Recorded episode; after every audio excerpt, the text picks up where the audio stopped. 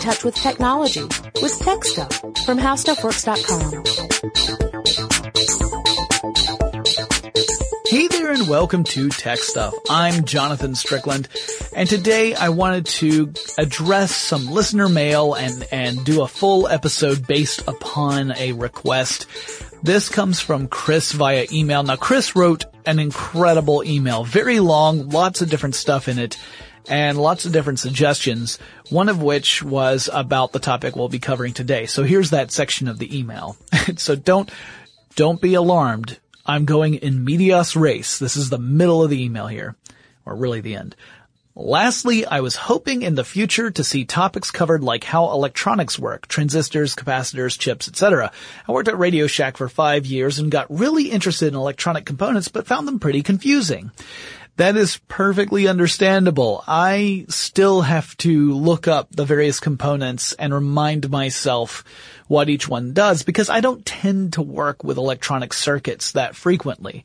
And I know in general what needs to happen, but sometimes I forget the specifics, uh, cause there's a lot of stuff there. And if you aren't familiar, if you're not always working in that world, it can very easily slip away from you. And we are talking about lots of different components that you measure using different units.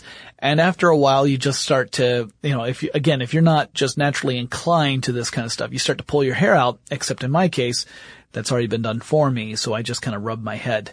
So let's start with the basics.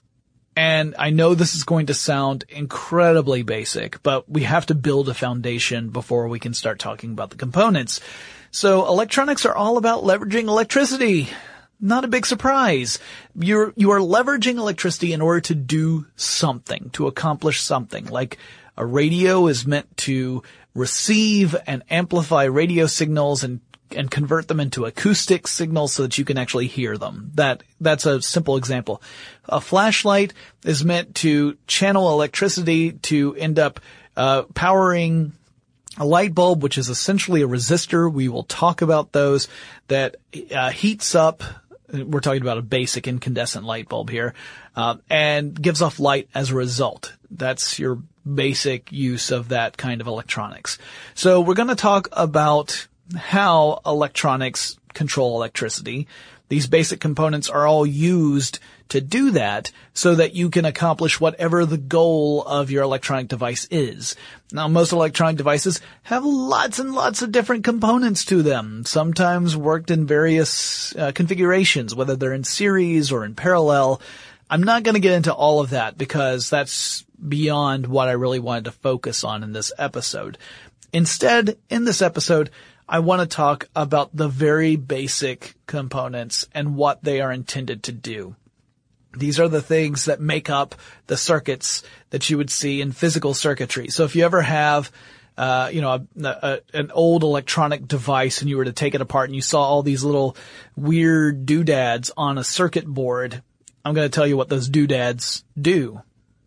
Dad. Alright, so first, we describe in electronics materials as having electrons that fall into certain energy bands or electronic bands. Now the two important ones that, to talk about are the valence band and the conduction band. Electrons in the conduction band are able to move freely through the material in question, assuming the conduction band isn't totally full. You can think of it kind of like a, uh, think of it like a nightclub. It's a nightclub that's maybe, you know, 80, percent full. So you can still move through it freely. Now if that nightclub's packed, you're not going anywhere. So there has to be, you know, almost but not quite full for you to be able to move around.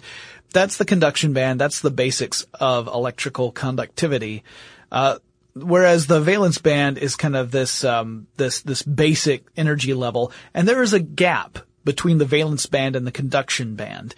Uh, it is called the band gap. And depending upon the material, that band gap will be of a certain size. And in some cases, the gap is insurmountable. You cannot get electrons from the valence band into the conductance band, and you cannot get them to flow, at least not under normal operating circumstances. So in that sense, think of, uh, you got a, a, like a holding room before you can get into the nightclub. And you, the the doorway going into the nightclub has got a big old bouncer in it, and that big old bouncer is not letting anyone through. That's your band gap. You cannot, there's no one, you- even collectively, all of you working together, you're not going to be able to budge that bou- bouncer. That would be as if you were in a non-conducting material, and I'll get into more of that later. Whereas if you're in a room where there's a wide open door and you're allowed to go through as long as someone else is coming in, that would mean that you could flow through properly. You got, you got electrical, electrical conductivity going on there.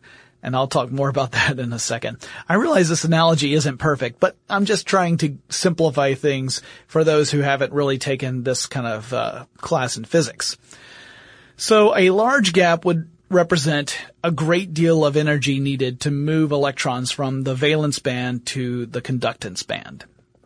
And sometimes that gap is so large as to be impossible to cross, again, under normal operating conditions.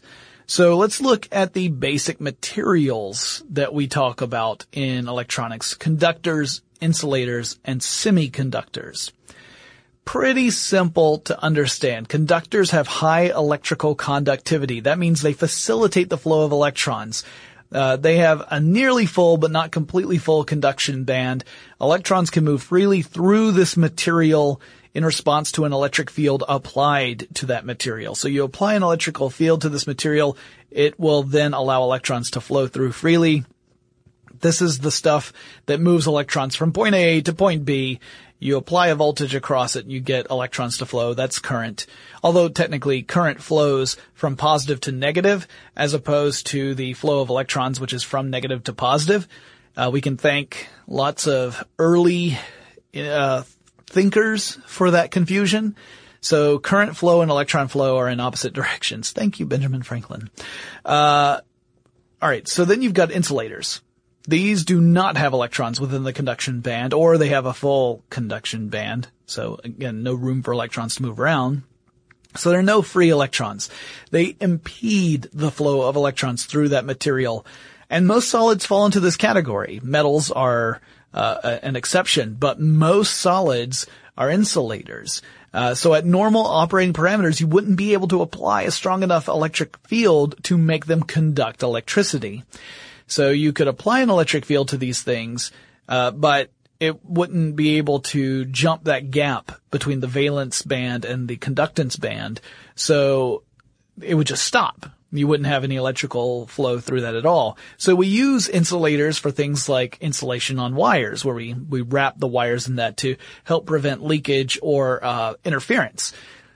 Because as we've talked about many times on this show, the flow of electricity is also very closely related to magnetism and vice versa. So you have to be able to limit interference between different wires if you don't want there to be that interaction, obviously.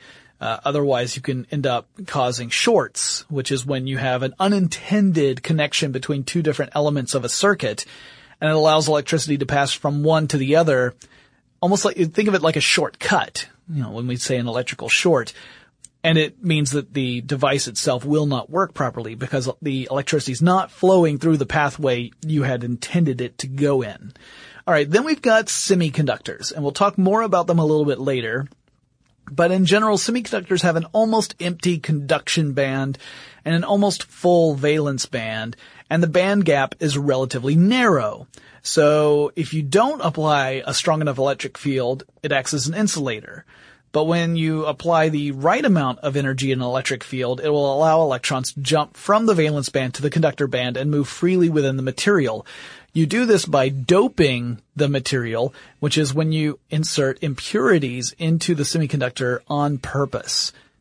Doping a semiconductor, which is all about introducing impurities specifically at, at predetermined levels, uh, will determine the energy levels required to do this, and that's the basis for solid state electronics. We'll get into more about semiconductors toward the end of this. And we also have to remember voltage and current, something that I always have trouble remembering. So voltage is a lot like water pressure. All right. That's, that's the, the amount of electrical pressure being applied. And the higher the voltage, the more electrons want to move from the concentration of electrons to the more positive side. Now the actual flow of electricity is the current.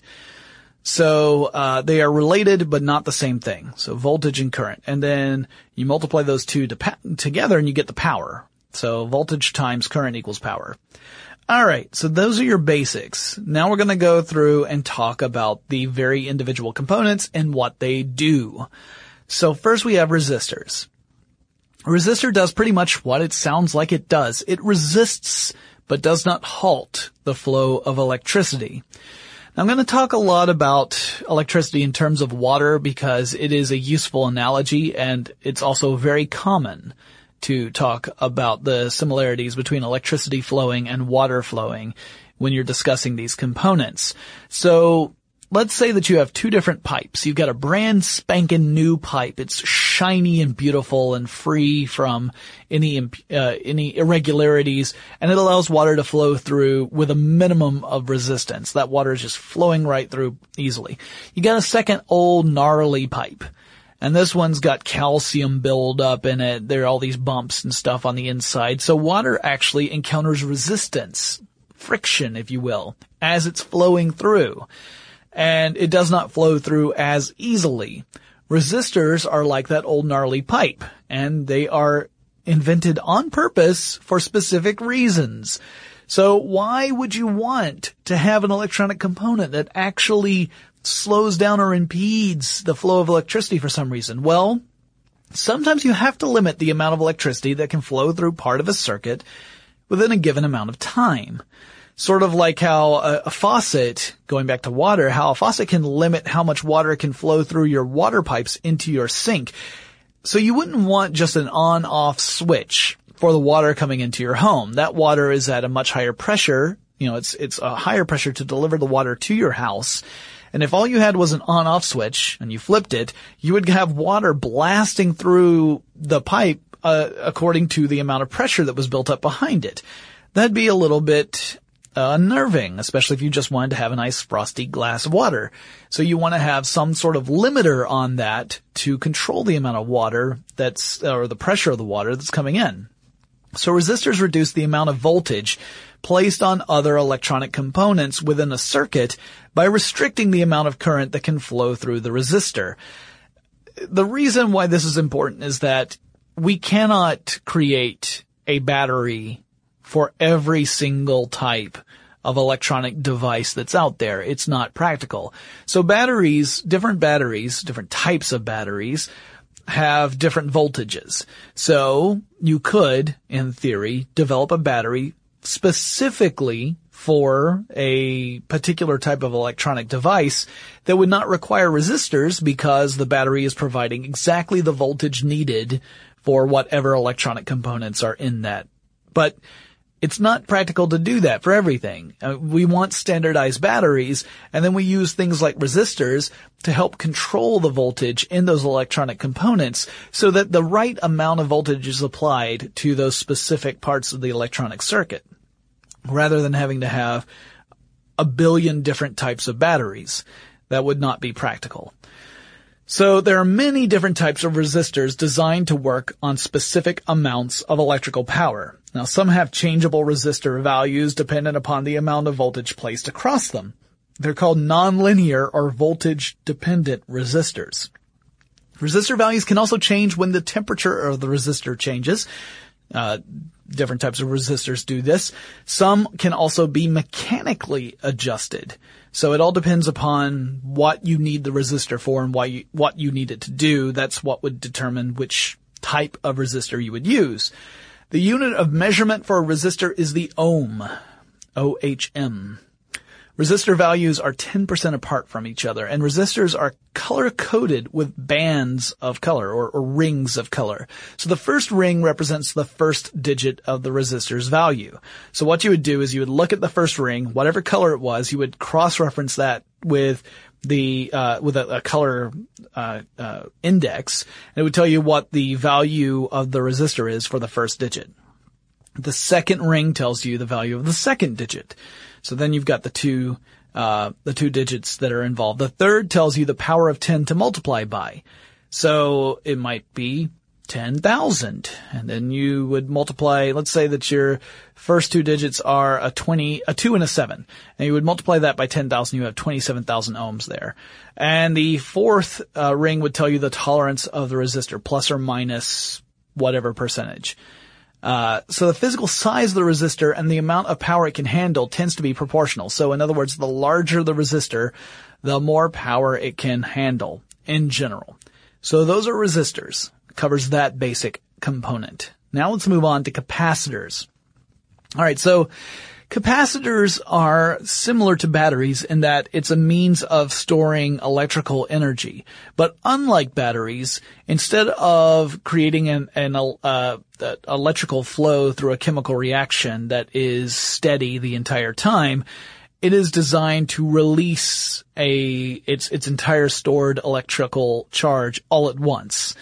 So let's say you've got two leads of a capacitor. Uh, you have a difference in voltage across these two leads. That's when a capacitor is charged.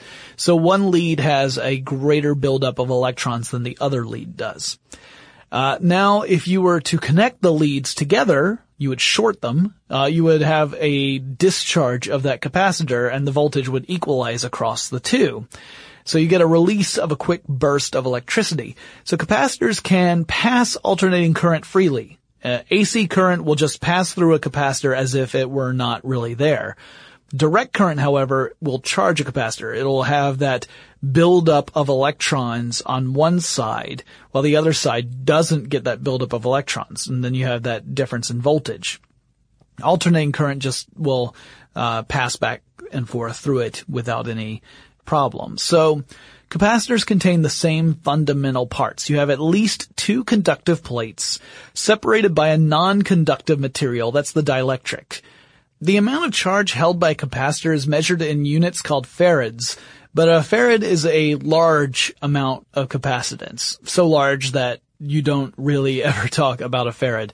Instead, we end up talking about microfarads, which are about a, uh, well, which are one millionth of a farad. So much smaller. Farad, by the way, not ferret. Two different things. Nice marmot. Capacitance is dependent upon surface area. So it's directly proportional to the surface area of those leads, those, those capacitive plates.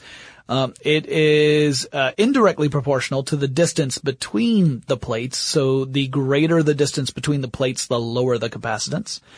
Uh, it's also uh, uh, dependent upon the dielectric constant of the insulating material.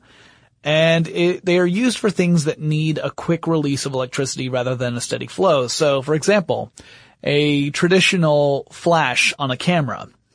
So if you've got an old camera and you've got the, the, the flash, uh, you know it bursts in this quick burst of light. Well, it needs that quick, it needs access to a quick burst of electricity in order to do that. And that's what uh, capacitors are good for. And it takes some time for the capacitors to build up the charge again so it can do it another time. That's sort of, you know, if you're using the old ones, you hear that noise. It's the, the discharge and then charging of the capacitors that require you to take a moment between taking pictures with those old style um, camera flashes. Now obviously Newer ones use different, uh, a different approach, but you often have capacitors that actually provide the electricity for those. Now, the voltage of a capacitor cannot change instantly. It's important to remember.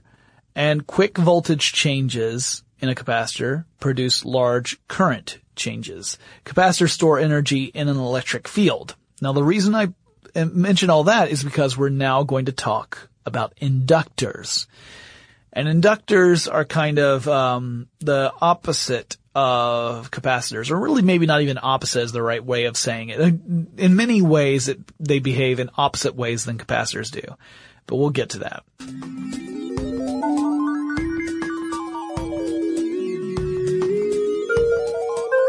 So basically an inductor at its most basic level is a coil of wires. So sometimes we just call them coils and not inductors. Uh, they deal with what is the electrical equivalent of momentum. So if you're familiar with momentum, uh, essentially this is that idea that you get a, you know, objects in motion tend to stay in motion. So let's say you've got a large mass moving at a particular velocity, it has a certain amount of momentum, and you have to overcome that momentum to slow down and stop that uh, that that mass. So it's the same type of thing with inductors, except we're talking about the electrical equivalent of momentum. We're talking about uh, the flow of electricity. So again, going back to the water analogy, let's say that you've got a water hose, a really long one, several hundred feet long, and you've coiled it up. So it's uh, in a nice long coil, and it's filled with water. There are gallons of water inside this hose, and the end of the hose is tilted at such an angle so the water's not just flowing right out. You put a plunger into the other end, and you start to press on the plunger to push the water out. Now, all of that water is not just going to simultaneously start to move together. It actually is going to take some time for the pressure you are applying to exert enough force to push the water out, to overcome the inertia within that coil of water hose. And once you get that water coming out at the speed at which it can come out and you let go of the plunger, the plunger is going to continue going down that tube because of inertia. That's the same sort of thing with inductors, except instead of water, we're talking about electricity. So coils of wire will pass DC current but will block AC current. So in other words, direct current can flow through an inductor, but alternating current would be blocked because it cannot flow the opposite way through the coil. So that makes it the opposite of capacitors. Remember, capacitors would pass alternating current that could flow straight through, but would block direct current. Direct current would charge a, a capacitor, but could not just flow through the capacitor. In this case, direct current can flow through an inductor, but AC, alternating current, would be blocked. The standard unit of inductance is the Henry. I wish I could tell you why, but I honestly don't know. I'm sure some of you out there, you electricians, are very familiar with the reason why and could tell me. And feel free to. I, uh, I honestly do not offhand know. The inductance of a coil is indirectly proportional to the length of the coil, but directly proportional to the cross-sectional area of the wire. So in other words, the, the gauge of the wire is important here. It's also proportional to the square of the number of turns in the coil, and it's directly proportional to the permeability of the core material. Now the core is whatever this coil is wrapped around. Now it could be wrapped around air, or it could be wrapped around something like iron, which is incredibly effective. So those are, that's what we're talking about with the core. It's whatever the wire or is coiled around. So when current first starts flowing into the coil, the coil wants to build up a magnetic field. We've talked about this again and again, that you start uh, running electricity through a, a coil of wire that's coiled around a, an, like an iron core, like a nail, and you start to, you create a, an electromagnet. Well, once that field is built, while, the magnetic field is building, the coil inhibits the flow of current through the, the wire. But once the field is built, current can flow normally through the wire. So if you were to have an inductor hooked up to a light bulb, let's say, and you flip a switch so that, you know, technically in, in, electronics we'd say that you close the switch. So you have created a closed path so electrons can flow through. The electrons would flow through the inductor, which would start to build up a magnetic field. So at first you would get the light bulb coming on, then it would start to dim a bit because as that magnetic field is getting built up, the light bulb, you know, the electricity would be limited to the light bulb. It would actually act as sort of a resistor and the light bulb would start to get dimmer. But then eventually that, ma- that magnetic field would get charged up as much as it can because it's direct current, not alternating current. And you would reach a level where it was stabilized. Current would flow fine at that point. You could actually turn off the switch. You could open it, in other words the magnetic field around the coil would keep current flowing through the coil until that magnetic field collapsed. So even though you turn the switch to off, because you have an inductor, that light bulb would stay lit until the magnetic field in the inductor collapsed, in which case it would stop inducing current to flow through and the light bulb would go off. So you, the experience you would have is turn the switch on, light bulb comes on, light bulb starts to get dim, light bulb gets bright again. You turn the switch off, light bulb stays lit for a while and then turns off. That's what it would look like to you. So pretty interesting to me. Uh, now, so an inductor stores energy in its magnetic field and it tends to resist any change in the amount of current flowing through it. Uh, thus making it different from capacitors because capacitors store things in the electric field inductors store things, or energy, not just things. Capacitors store energy in electric fields and inductors store energy in magnetic fields. And uh, capacitors resist changes to voltage, whereas inductors resist changes to current. So really interesting about that. So because of this relationship between inductors and capacitors, these two different components are sometimes referred together as dual components because they, they are opposites that complement one another. The current in an inductor cannot change instantly. The quick current changes produce the large voltage and inductors store their energy in those magnetic fields. That's what sets them opposite of capacitors because they are all the opposite of those things. And you might wonder, well, what are inductors used for? I mean, that light bulb example seems kind of crazy. Well, they, they're used for lots of stuff. For example, if you've ever gone to uh, like traffic lights that are that respond to the presence of vehicles. Most of those are using inductors. So underneath the pavement, where you're driving on top of, you know, there are giant coils of wire. And when you stop your car at a stoplight that has one of these systems, your car starts to act as the core for that inductor loop. You've got this massive amount of steel that's right there that affects the inductance of the, that cable. You have a meter attached to the cable that measures the inductance. So when it measures a change in inductance, that meter knows there's a vehicle at that location and sends that information to the control unit for the traffic system and thus changes the traffic cycle so that you get a green light faster. So if you're ever at one of those intersections where uh, the the light cycles depend heavily upon whether or not there are cars present at the intersection, that's generally speaking what is happening. You've got these inductors, the inductance changes, sends the message to the meter, or rather the meter detects the induct, the change in inductance and then sends that on to the traffic control system that will then, at least in theory, get you on your way a little faster. So that's inductors. Now let's take a look at transformers, which are more than meets the eye. So I'm not talking about Autobots and Decepticons as much as I would love to do that. Instead, I'm talking about the basic electronic component. So let's say you've got a single core, like, like that iron nail, let's say, and you put multiple coils of wire over the same iron core and then you force a DC current through one of those coils of wire. Not all of them, just one.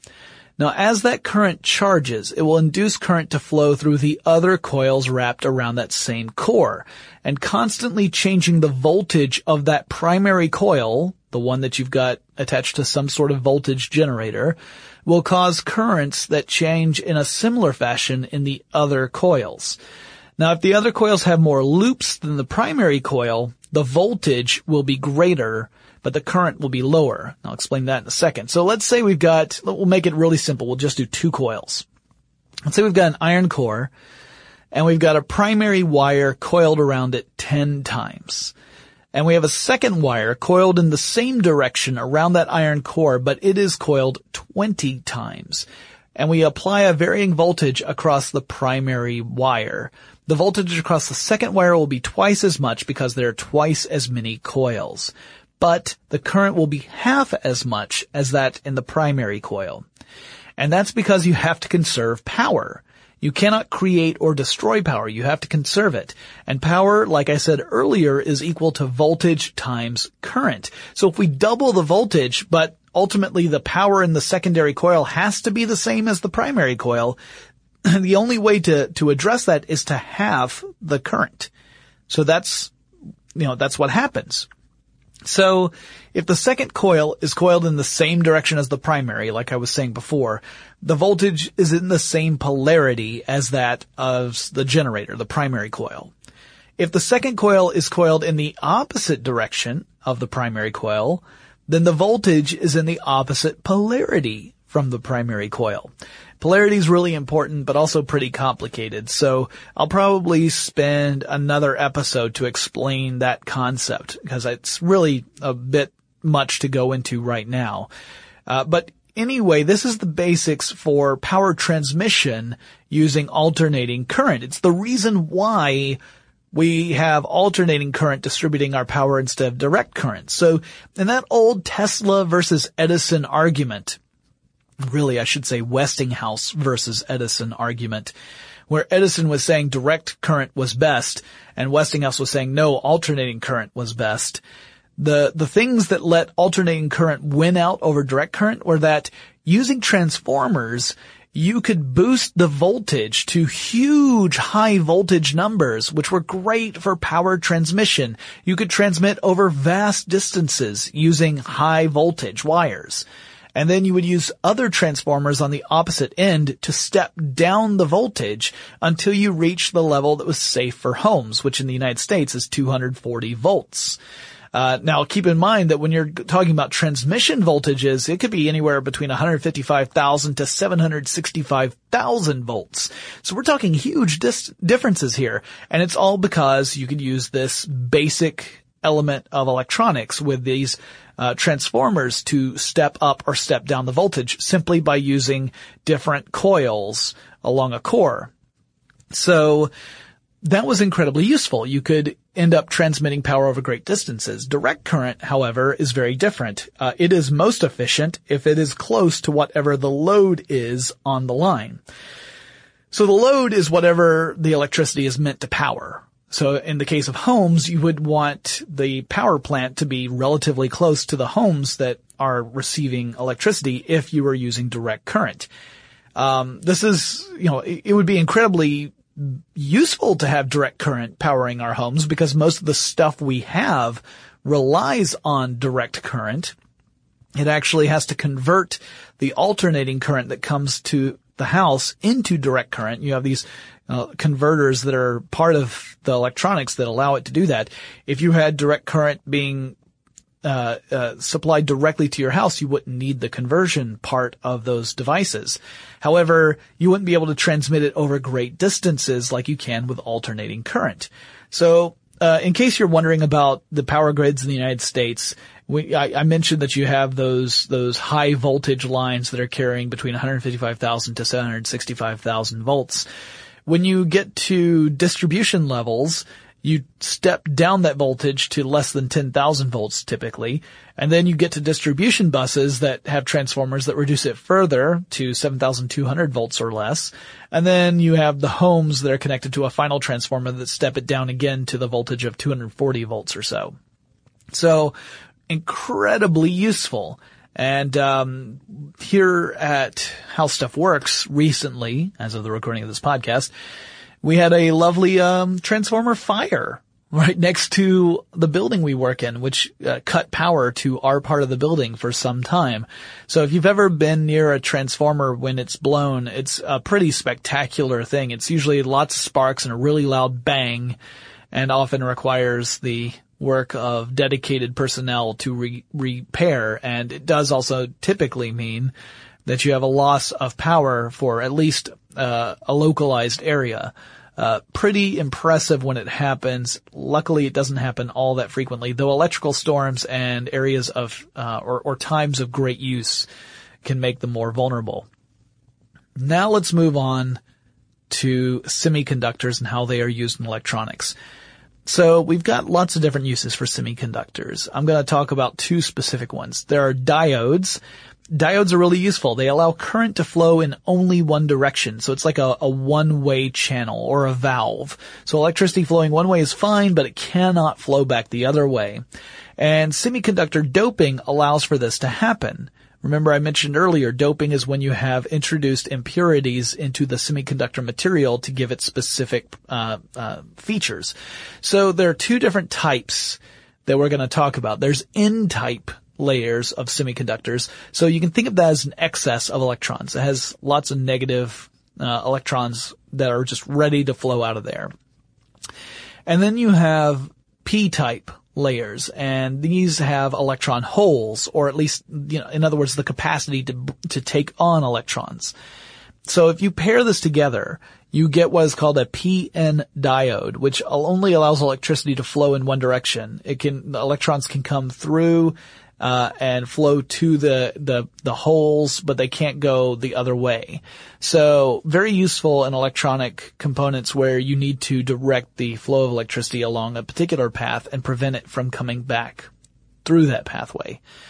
Transistors are another type of semiconductor that use a small amount of current to control a large amount of current.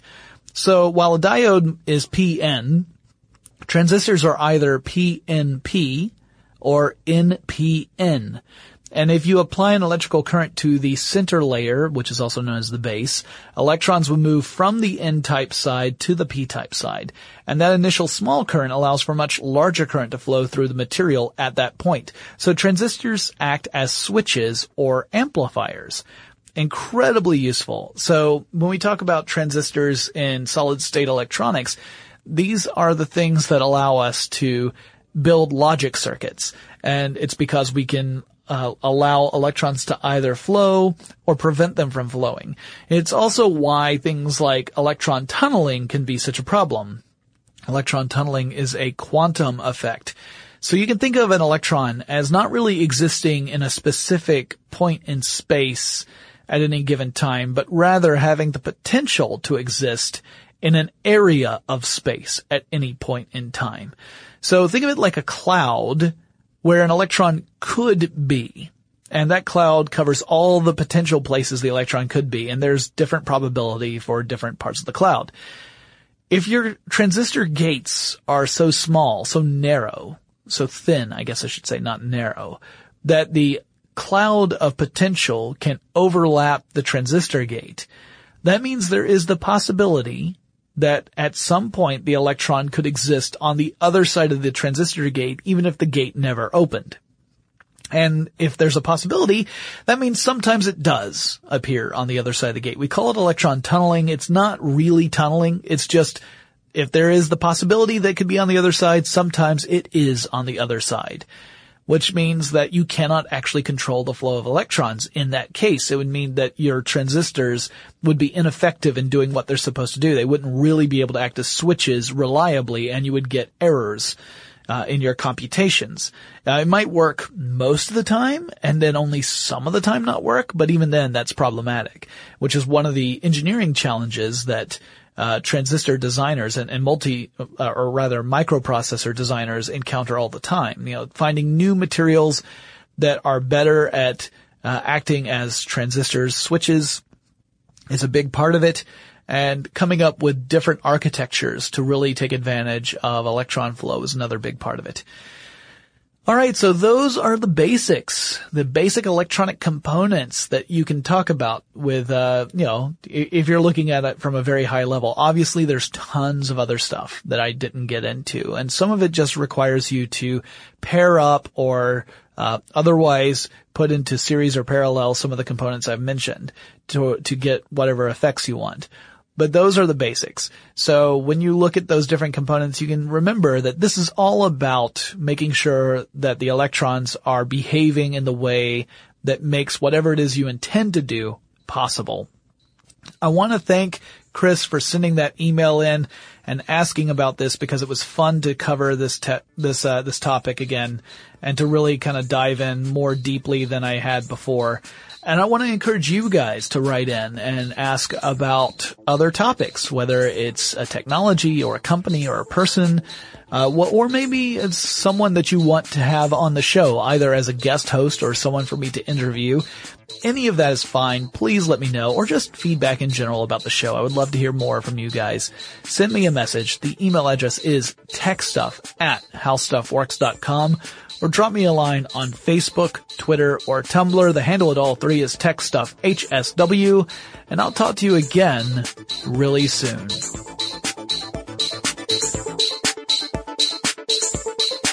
For more on this and thousands of other topics, visit HowStuffWorks.com.